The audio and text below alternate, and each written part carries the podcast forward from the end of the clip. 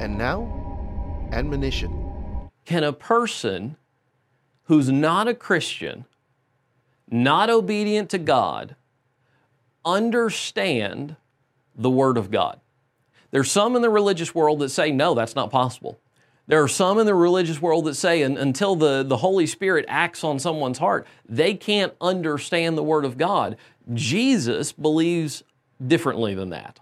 And I know that because in Matthew chapter 15, verse 10, when he called the multitude to himself, he said to them, Hear and understand.